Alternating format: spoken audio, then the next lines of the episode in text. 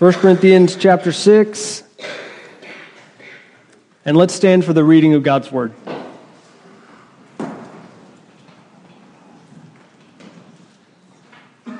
Starting in verse 12.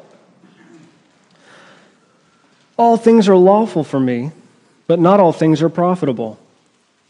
All things are lawful for me, but I will be, not be mastered by anything. Food is for the stomach, and the stomach is for food, but God will do away with both of them. Yet the body is not for immorality, but for the Lord, and the Lord is for the body. Now, God has not only raised the Lord, but will also raise us up through his power. Do you not know that your bodies are members of Christ? Shall I then take away the members of Christ and make them members of a prostitute?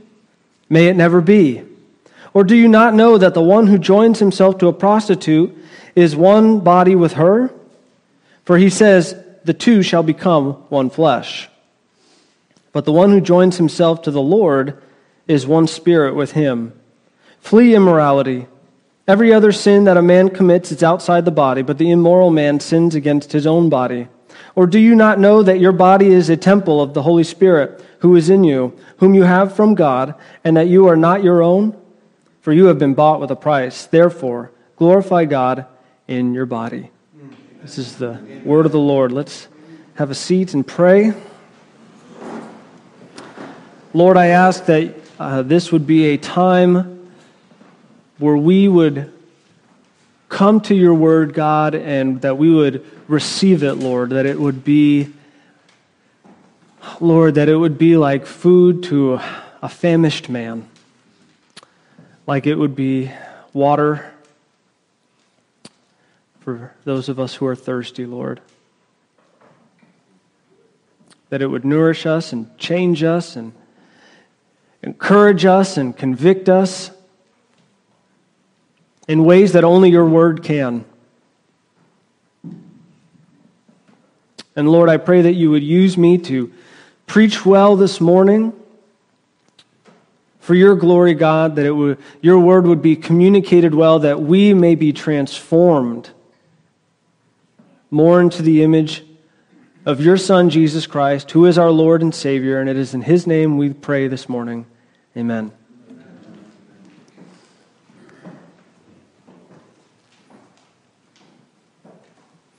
So, moving along in 1 Corinthians, right, Pastor Keith last week spoke to us about um, lawsuits, and he ended the passage with Paul's, uh, what is known as Paul's vice list, right? So, Paul has this list that is not exhaustive, it's not the list of every kind of sin, but it is a general list that pretty much will. Um, encapsulate everybody to some extent.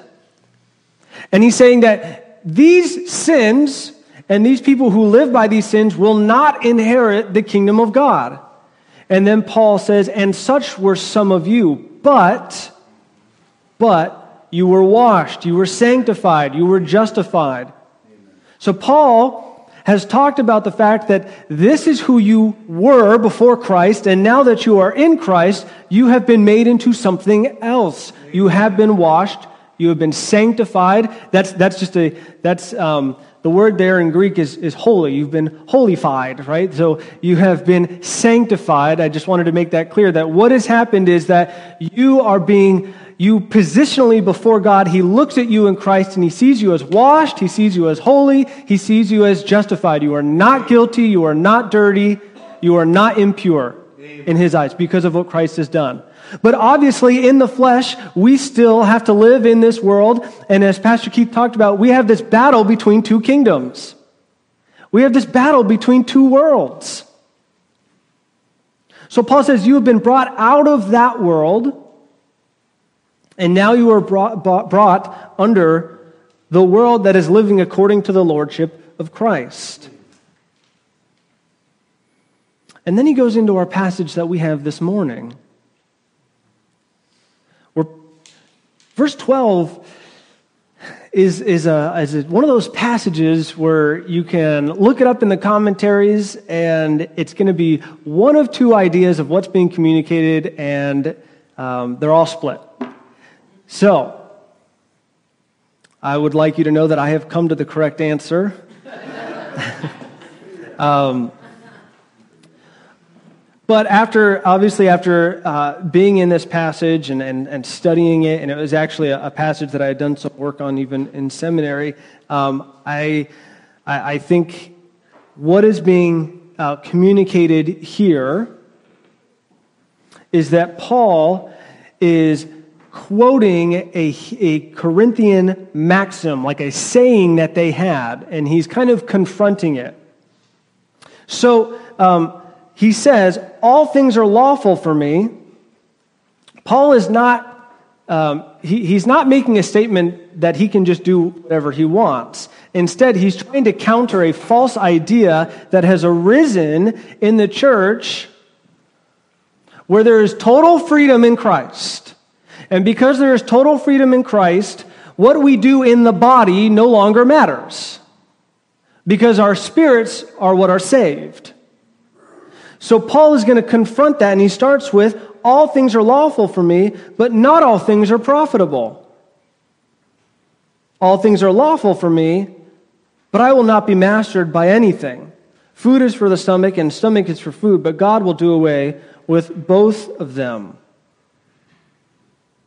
The first implication that I want us to see this morning in this text is that your liberty in Christ, which is true, you are free in Christ. You have liberty in Christ. But your liberty is for the profiting of the body of Christ, it is not for appeasing the flesh. So Christians do have liberty, but this idea of complete liberty that Paul is confronting here is not only illogical, but it's unbiblical.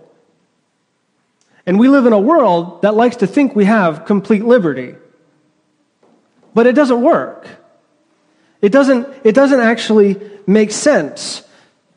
Because you cannot have competing liberties without some form of bondage. And I'll, don't worry, I'll parse that out. But um, basically, if you have complete liberty, then there really is no liberty.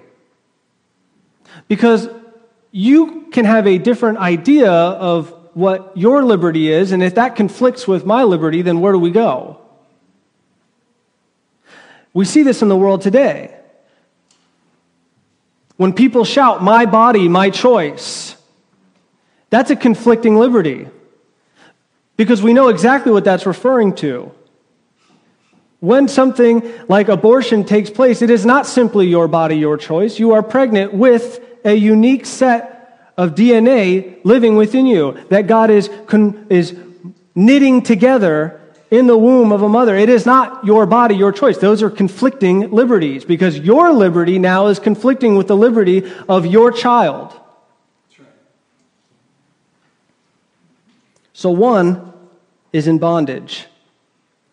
And I think our culture has done a good job of telling us which one is in bondage.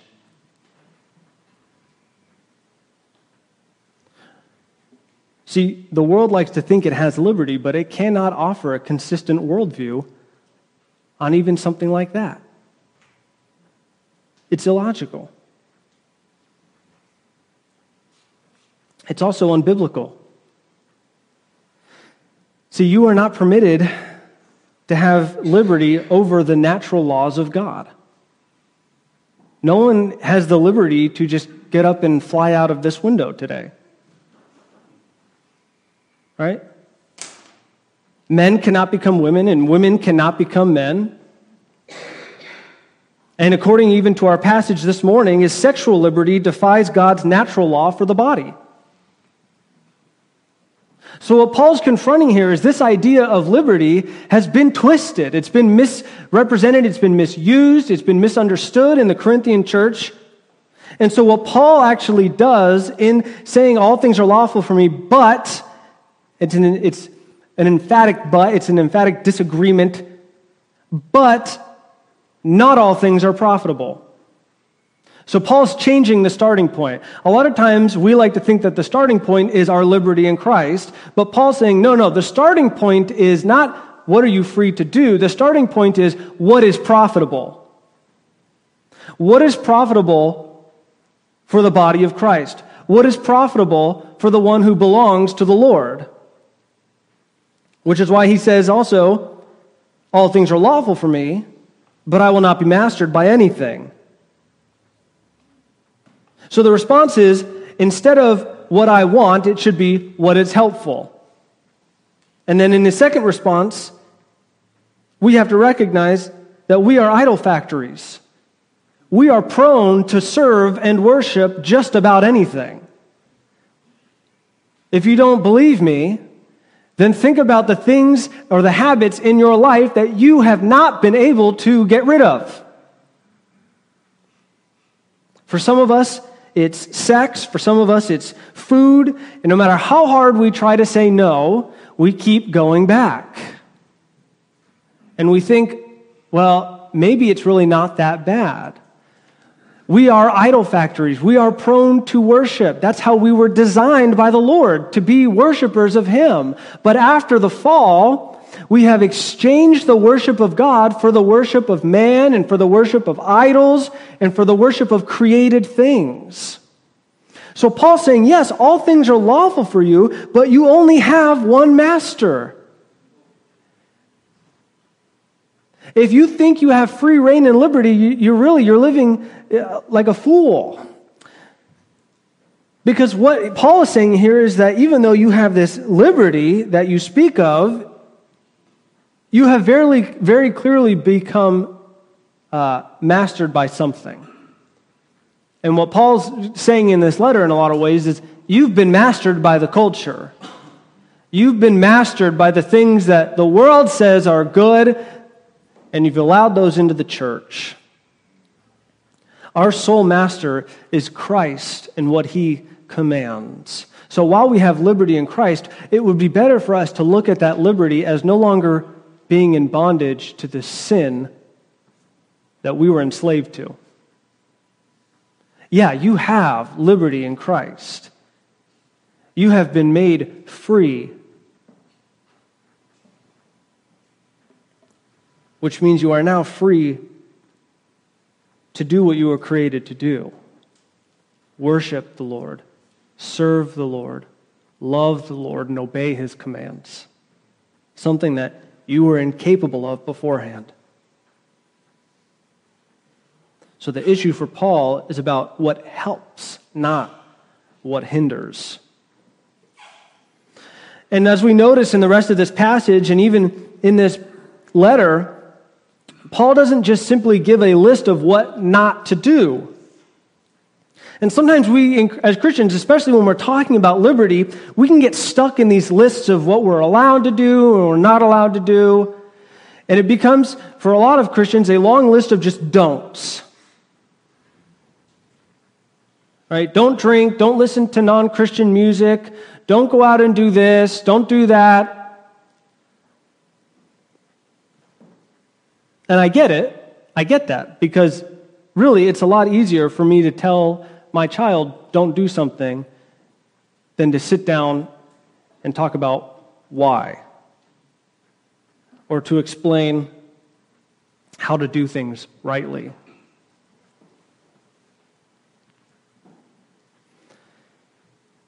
So it's easier even to tell a Christian who has failed at something in their past life, just don't do it anymore, rather than teaching and discipling them how to rightly live going forward.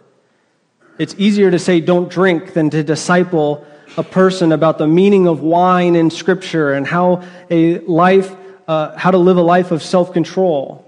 It's easier to say no more sex, no more relationships. I've failed at that in the past. It's not how I'm going to live life going forward. And to just make a list of don'ts instead of discipling a person on how to be a godly husband or how to be a godly wife going forward as a Christian.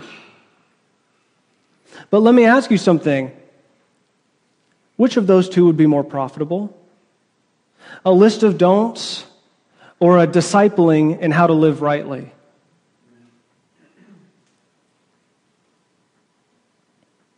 So, what Paul does in our passage this morning is he takes the time to explain the beauty of living rightly. He could have just simply said, flee sexual immorality. Don't do it.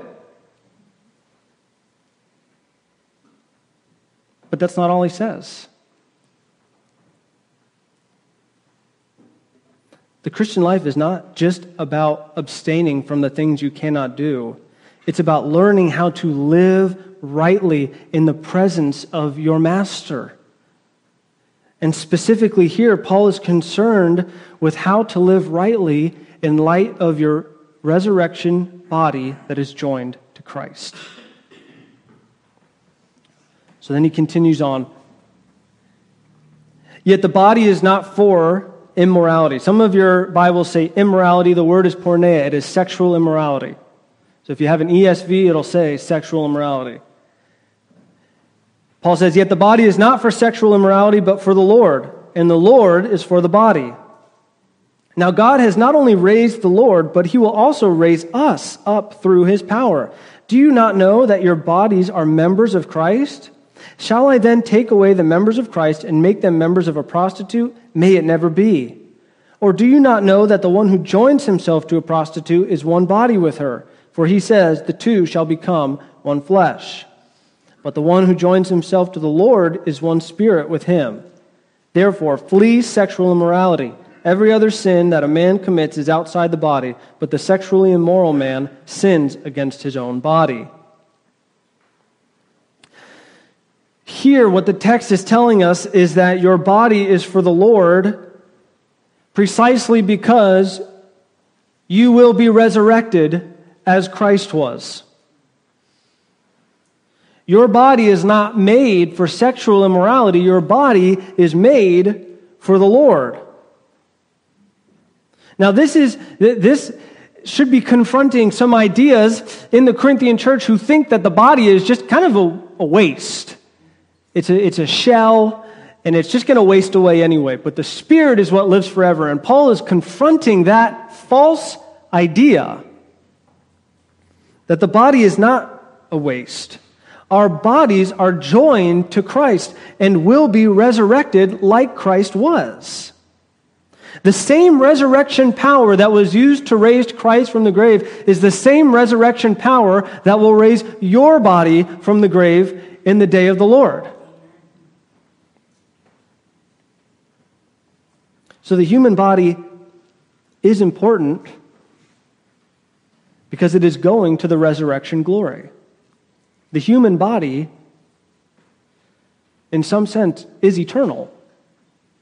Though we are ashes to ash and dust to dust, and we do return to the earth, it is our bodies that will be raised, not just our souls. In eternity, you will have a physical body. It will be a glorified physical body. But Paul makes it clear in 1 Corinthians, in our passage here, and in 1 Corinthians 15, that it will be a physical body. And it will be your physical body because you are joined to Christ. And so, therefore, Paul says we are not to join our bodies to things that are not joined to Christ.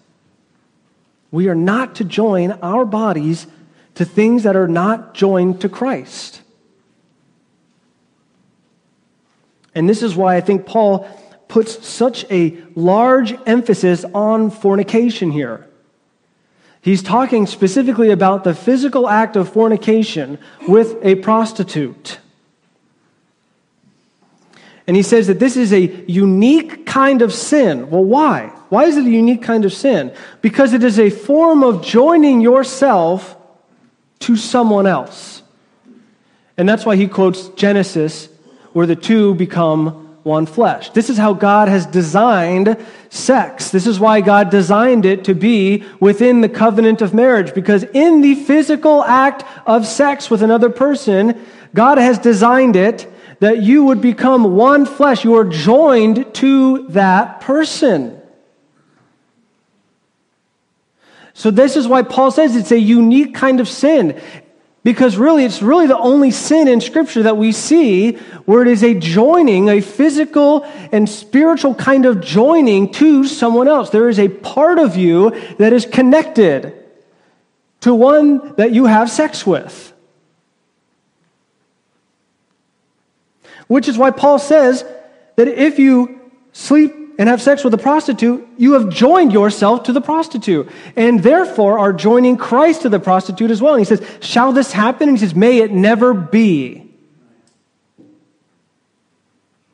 This is how God has designed sex. It doesn't matter if you didn't love the person. It didn't, it didn't matter or doesn't matter how old or young you were. It doesn't matter if you were married to someone else later on. The circumstance is not the issue for Paul. The circumstance of how the sex took place, whether it was a cultic prostitute or whether it was a, a prostitute who was in it for money, that's not the concern. The concern is that the physical act itself has grave consequences. This is why God took it so seriously in the Old Testament law that if you fornicated, if you committed adultery, if you raped, you were given the death penalty. It was blood guilt because what you have done cannot be restored. It was a unique kind of sin. And that's what Paul is getting at here.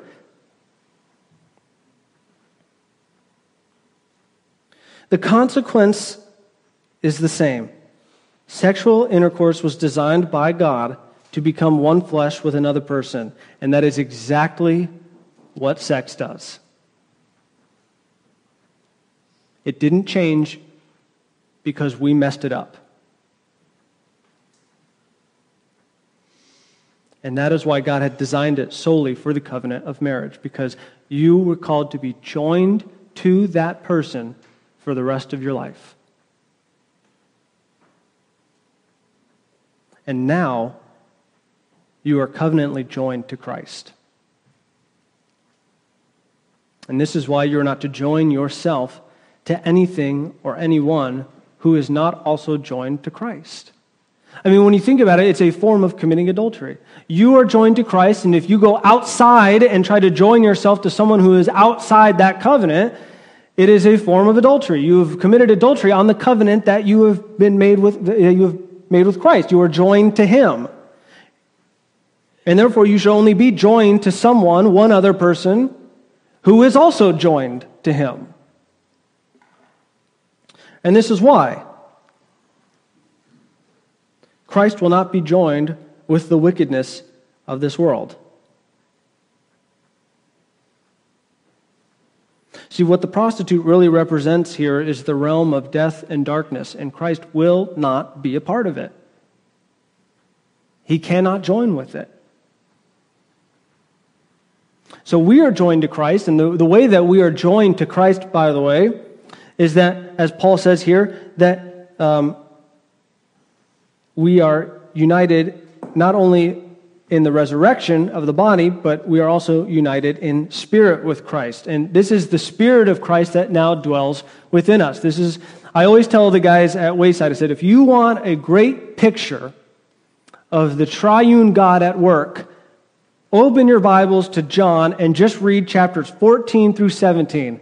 If you want if you want a lesson on the Trinity, the best place to go is John 14 through 17, because that lesson on the Trinity is from Jesus himself. And what Jesus says in John 14 is that when he sends the Spirit to dwell within us, that it will be a home for him and his Father. Why? Because it is the same Spirit that was within Christ. So the Spirit of Christ now lives and reigns and dwells within those who are joined to Him. Amen.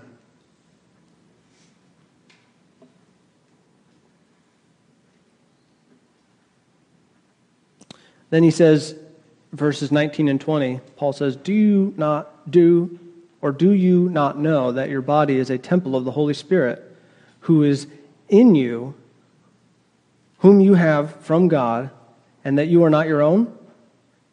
For you have been bought with a price. Therefore, glorify God in your body. Your body is now a temple, and it is created for temple work.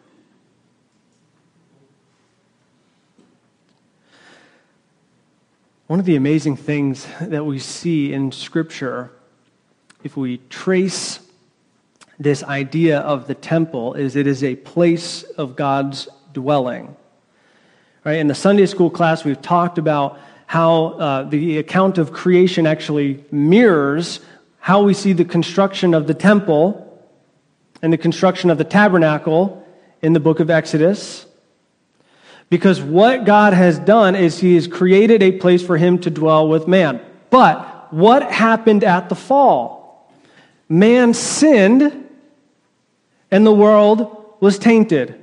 So, the Lord then makes a people for Himself and He gives them the blueprints of how to design a place that He may dwell among His people. This is the tabernacle. Later on, it was put in a singular place built by Solomon, and it was the temple. And the Holy of Holies is where the Lord came and he dwelt. But it was never meant to stay that way.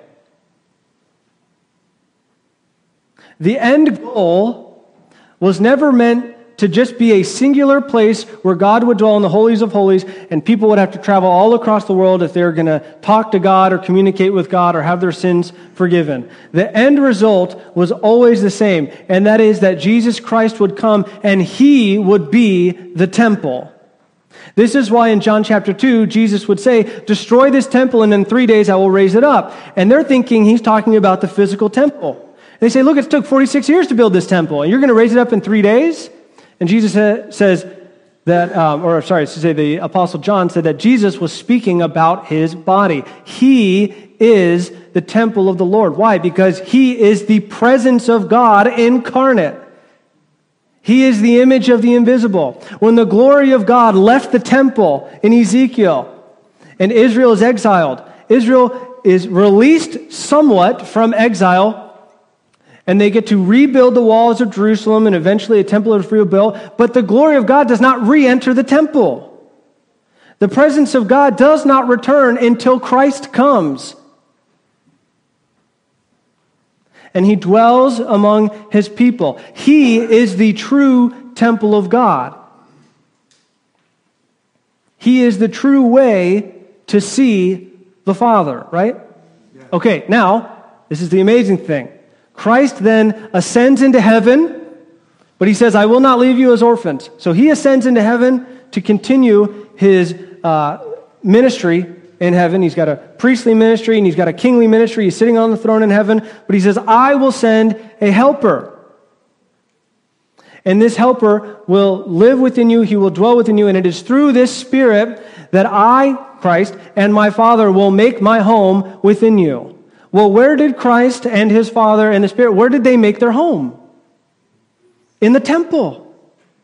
So Paul is absolutely right to say that if you have the Spirit of Christ in you, you are the temple. Where you go, God goes. So it is the presence, the Spirit of God who lives and reigns within you. So Jesus says, Now you go and you do the work, the mission that I have given to you in Matthew 28. And he says, I am with you always to the end of the earth. Well, how is Jesus able to say that he is with us always to the end of the earth? Because it is his Spirit that lives within us. Amen. Amen. So,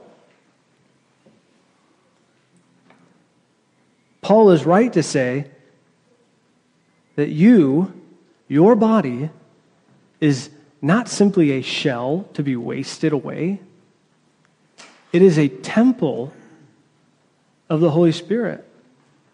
It is the New Testament reality of the Old Testament shadow of the tabernacle and temple where God dwelt in the Holy of Holies. And now you are the temple that houses the Holy of Holies because the Spirit of Christ lives within you. And therefore it means that your body has an owner. You are not your own, you were purchased. You were bought with a price, with a price. And so therefore, since there is an owner, Christ, your body as a temple only functions properly when it follows the instructions of the owner. Christ has given us, his people, his temples, he has given us commands, and we only function properly when following those commands. Now, I know that maybe for some Christians that is a hard thing to take because it may sound like I'm trying to add works to the gospel, but that is not the case at all. You are saved by grace through faith, not of works. But you have been transformed into something greater.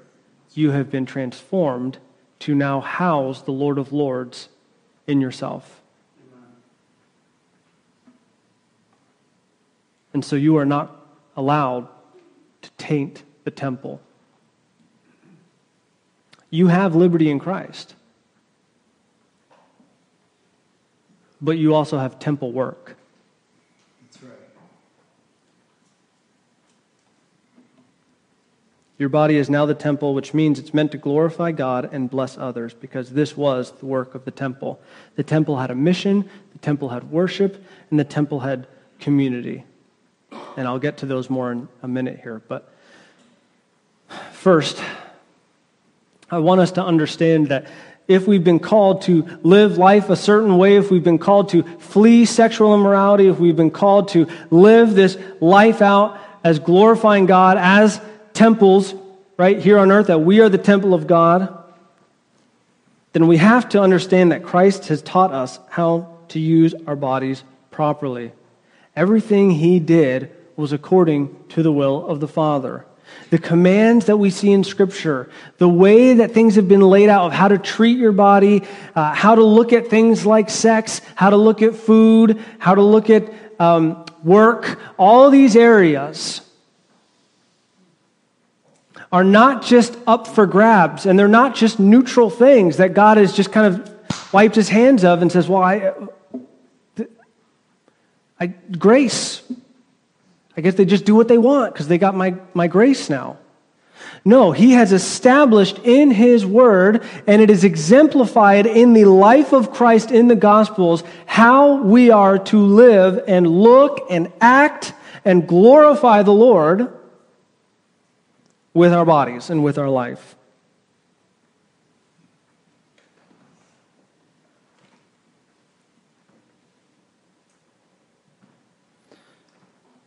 The end result, of course, was how we were bought with a price. Price. I keep saying that past tense. Um, Christ died on the cross, and he was raised from the dead, purchasing each of us to himself. So if you are joined to Christ, you have been bought with the price of his life. Amen. And it is only through Christ that you will receive the same kind of resurrection of Christ. See, you know, Ralph had said at the beginning, he, he was praying uh, that if someone were in here and they didn't know Christ, that today would be the day that you would be saved. And of course, I pray the same thing, but I just have to say, look, it's one or the other. You're, you, will be raised. You will either be raised for glory or you will be raised for destruction but you will be raised.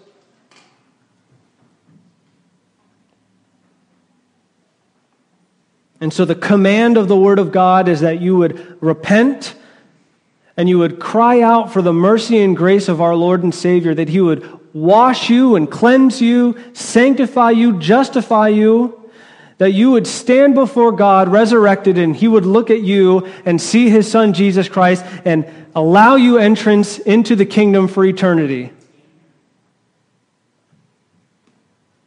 And that's not a request, it's a command. It's a demand of God because there is no other way of entry. You must be joined to Christ. So, for those of us who are saved, we are joined to Christ. What is some application from this? Well, the first and most obvious would be the application of verse 18, where Paul says, Flee sexual immorality. Right? I mean, that's the context. This is the example he used. Flee sexual immorality. Now, he uses the context specifically of fornicating with a prostitute. And maybe you're not fornicating right now with a prostitute. Maybe you're not fornicating at all. But we know that any form of sexual immorality will grow. If it is not, if it is left unchecked,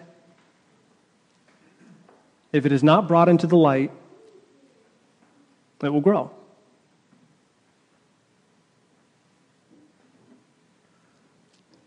So, right now, if you are sleeping with your girlfriend or sleeping with your boyfriend, you need to stop.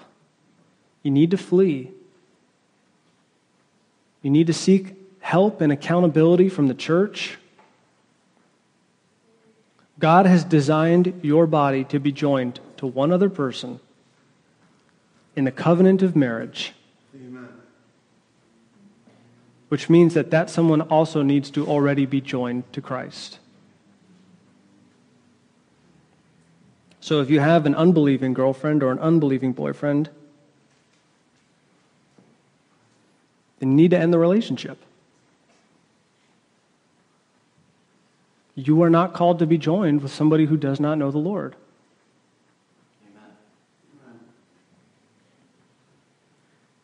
You can disagree with me. You can think that's harsh. Your quarrel was with the Lord, not with me. Christ cannot be joined to the darkness of this world. And if you are struggling with sexual immorality of any form, flee. Get the help, get the accountability, get the protection set up, get the elders to pray over you. You know, I remember that scene from Fireproof where he takes the computer and he throws it in the trash. Flee from it. But don't just make it a list of don'ts. Instead, get trained and discipled on how to use your body properly. We need to be trained and discipled for the proper temple work and function of our body. So let me ask how are you using your Christian body? Is it to glorify God? Is it to bless others? Is your body acting like the temple of the Lord? So I want to give three things of how we act like the temple of God. The temple had a mission, the temple was meant for worship, and the temple was built around community.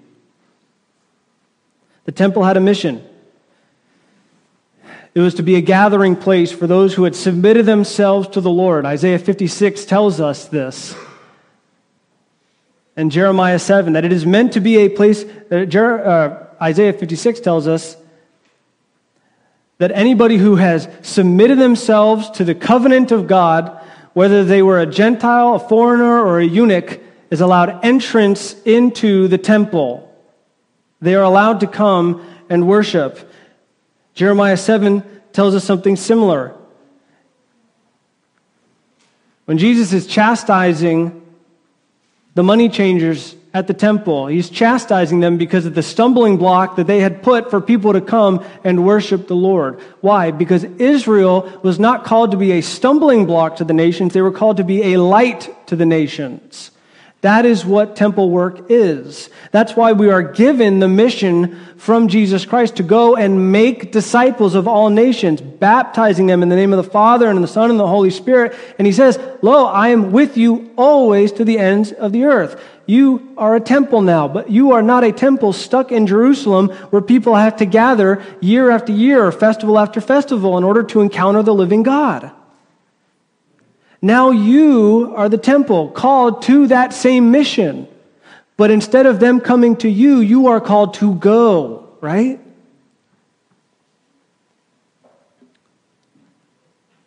So you are called to be a light to the people in your life around you. You are called to evangelize to those who are lost. You are called to disciple those within the church.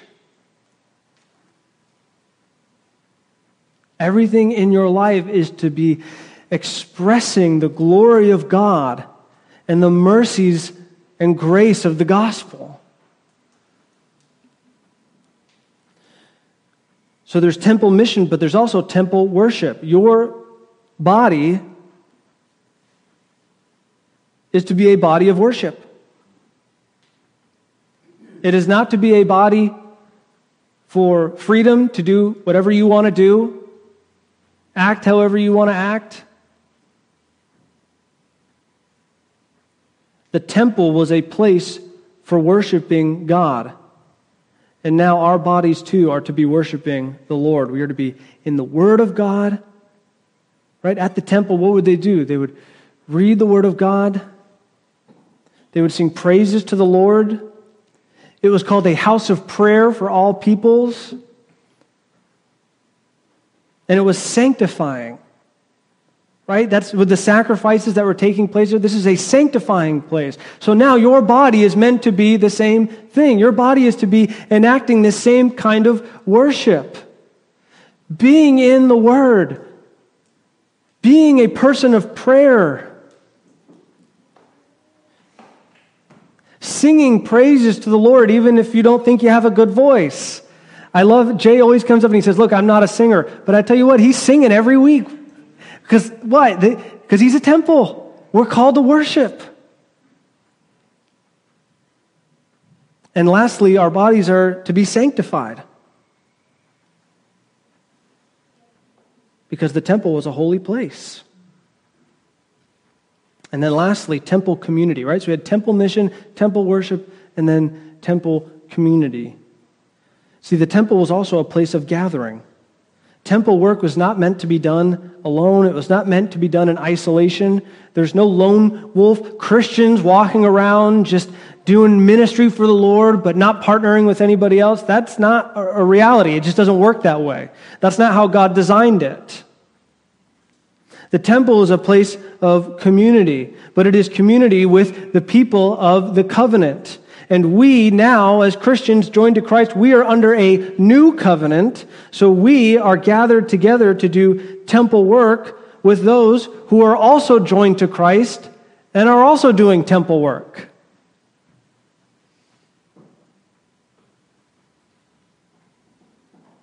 Paul imagines that when you flee sexual immorality, you are doing so within the context of the body of believers who will come alongside you and walk with you and do it with you. You are not called to do temple work alone. So you've been given, as a temple of God, you've been given a mission, you've been called to worship, and you've been called to the community of believers, of other temples, if that helps clarify that.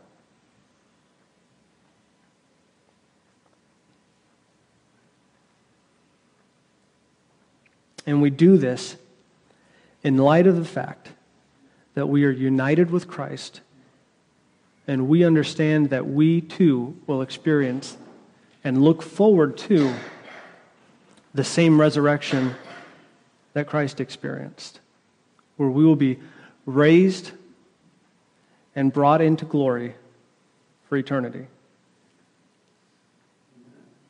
And that is what we look forward to. That is the hope of our hearts. And it is with that kind of hope and expectation and joy that we come now to the table this morning for communion, where we recognize that this is a time for believers to gather together and remember what our Lord has done.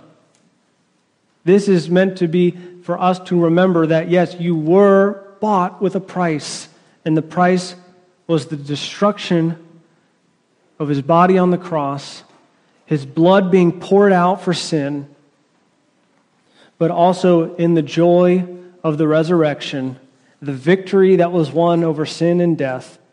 And as we partake in communion together, we celebrate as well the fact that we know the victory has been won and our Lord will return. And we will then experience the same resurrection to glory that he did. So I'm going to pray. And as I pray, um, if Greg could come up and if uh, Jay could come up to uh, release the rows for communion. Um, let me just say this too that this is a time for believers. As Ralph said at the beginning, we pray that you would become a believer this morning, that you would dedicate your life to Christ, that you would submit yourself to his lordship and cry out for mercy and salvation. And if you do that, then you are welcome to gladly come and partake of this communion with us. But if you are not a believer, or if you are living a life that goes counter to what we just talked about this morning, and you see no need to repent and change, then I would ask you to please abstain from partaking in communion. No one's going to judge you, no one's going to shame you, no one's going to look at you because you didn't get up. But it is for your benefit because the Lord does tell us through Paul in 1 Corinthians 11 that if you partake of this in an unrepentant manner or because you're not a believer, then you will suffer consequences for it. It is actually for your judgment instead of um, for celebrating and for victory. So let's pray. Heavenly Father, Lord, I ask uh, that this time would be glorifying to you, God. I pray and thank you for the cross, Lord, and I pray that each of us would uh, continue and grow in the temple work that you have called us to, that we would recognize that we are joined to you, Christ, and it is with joy and hope that we look forward to the resurrection to glory. What an amazing time that will be. And so I pray, Lord, that we live our lives with just anticipation and hope and with smiles on our faces, Lord, as we know that you have bought us, that you have purchased us with the price of your life so that we could live for you and glorify you and experience this incredible relationship with you for eternity. And we pray this in Christ's name. Amen. Amen.